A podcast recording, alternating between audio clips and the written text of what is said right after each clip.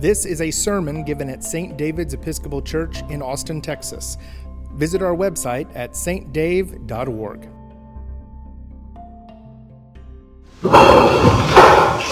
Happy Pride, y'all. It's great to be in this space, as Father Chuck said, to welcome you in our newly renovated church. And also to uh, welcome you to this Pride Eucharist that will begin uh, our Pride celebration and uh, our Welcome Home weekend.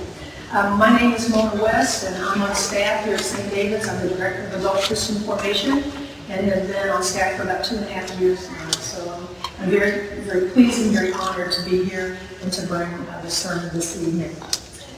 Many of us will uh, leave this service uh, to walk in the Pride Parade this evening. And I'd like to invite you to think with me a little more deeply about our participation in that parade. Uh, in North America began in the mid-18th century. Uh, they had their origins in political and military and religious contexts. Uh, one historian notes that parades are a distinctive mode of public performance.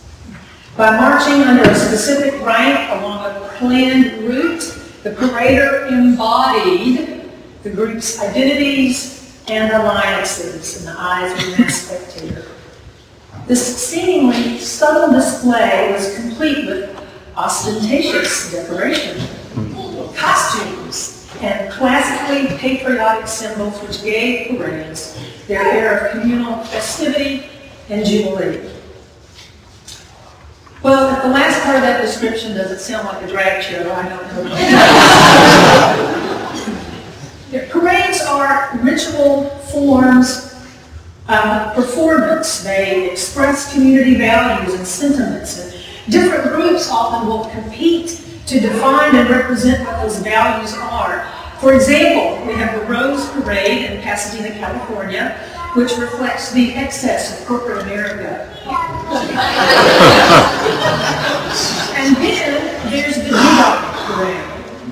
The Doo Dah Parade is also in Pasadena, and it uses costume, parody, satire, original of rebellion, and we say drag again, against the dominant forces of American society that produced the Rose Parade. Sort of an anti-parade, if you will. So, in the face of oppressive legislation that has strategically attacked the queer community in the state of Texas, especially drag performers and trans people, this parade is more important than ever. Our participation is more than a stroll in downtown Austin. We join with countless others throughout history in a ritual of rebellion, a public performance in solidarity and justice for LGBTQ plus people. So I also want to invite you to think with me a little more deeply about the parable we heard for this evening.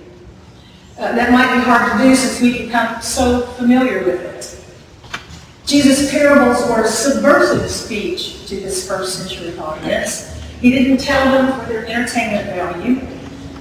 And the word parable actually comes from two Greek words, ballo, a verb meaning to throw, and para, which is a preposition which means alongside, to throw alongside.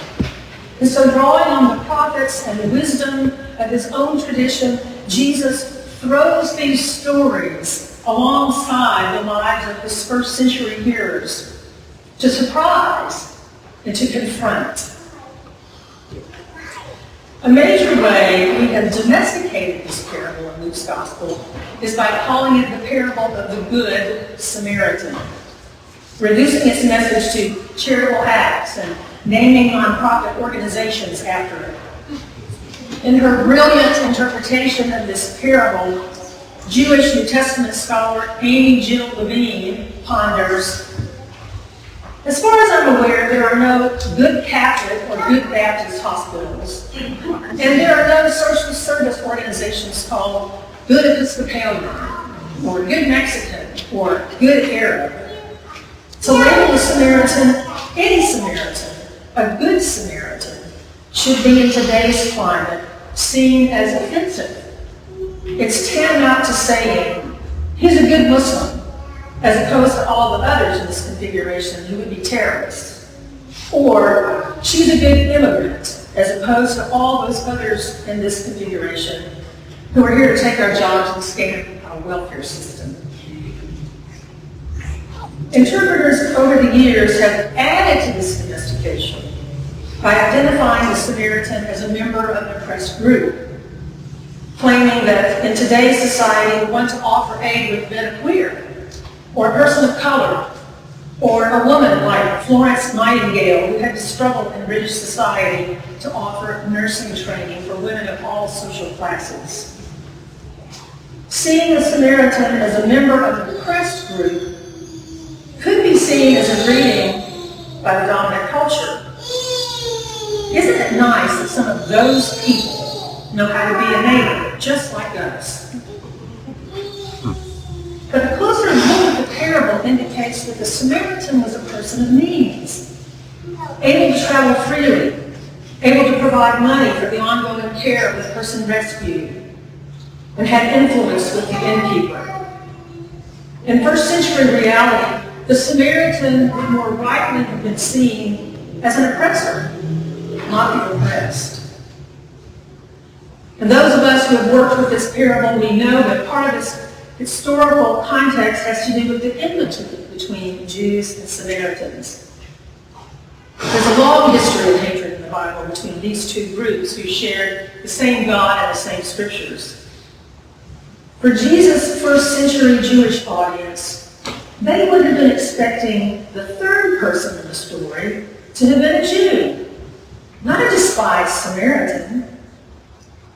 The shocking response of this parable to the lawyer's question, who is my neighbor, which could also be read, who is not my neighbor, or who do I not have to love, is that enemies can be compassionate too. Enemies can be examples of mercy. So, in our cultural context, what does this parable throw alongside us who are gathered for a Pride Eucharist? In order to answer that question, I think we have to get in the ditch. Jesus' audience would have assumed the wounded person in the ditch was a Jew and on some level, the person in the ditch would have accepted the care of the Samaritan. I'm sure that many of us can identify with the person in the ditch. The current legislation that has come out of the Texas Senate has robbed us of our agency, stripped us of our rights, and denied access to gender-affirming health care, which has left some of us half alive. What if the place of challenge for us in this parable is acknowledging that those who voted for this legislation and those who agree with it can be compassionate?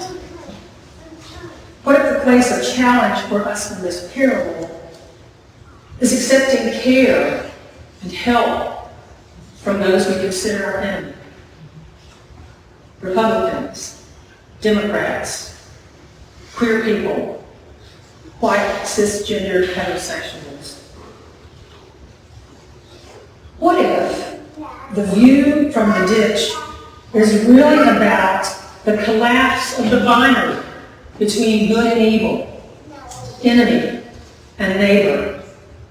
I mean, don't we know a thing or two about being non-binary? Marjorie Garber, in her book, Vested Interests cross-dressing and cultural anxiety, claims that cross-dressers, transvestites, people in drag create a third term which causes a crisis of category that questions binary thinking. And what's important about this third term is that it's not a fixed identity. It's a mode of articulation. It's a place of possibility. Let me say that again. What's important about this third term is that it's not a fixed identity. It's a mode of articulation. a way of describing a place of possibility. Did you notice how the structure of the parable changed when we got to the third character? The priest and the Levites see the man and they pass by on the other side. The Samaritan comes near, sees the man, is moved with pity, goes to the man, tends his wounds, and puts him on his own animal. Something happened to the Samaritan and the wounded man in that ditch. In the act of giving and receiving compassion, in the act of touching wounds and the embrace of a half-dead, naked body, there was a crisis of category. Neither enemy nor neighbor, a space of possibility opened. The ditch is a fluid space, a liminal space, a generative space, a place to risk compassion, offering it and receiving it. Jesus tells the lawyer to go and do likewise. And this parable isn't just about offering to those who need it. It's not just about being more kind or even claiming that our enemies can be our neighbors. This parable challenges us to continually create a third term, to create crises of categories, an ongoing space of possibility for compassion that knows no binaries. You can find more lectures and sermons on iTunes by searching for St. David's Episcopal Church in Austin, Texas, or visit our website at stdave.org and click on the podcast button.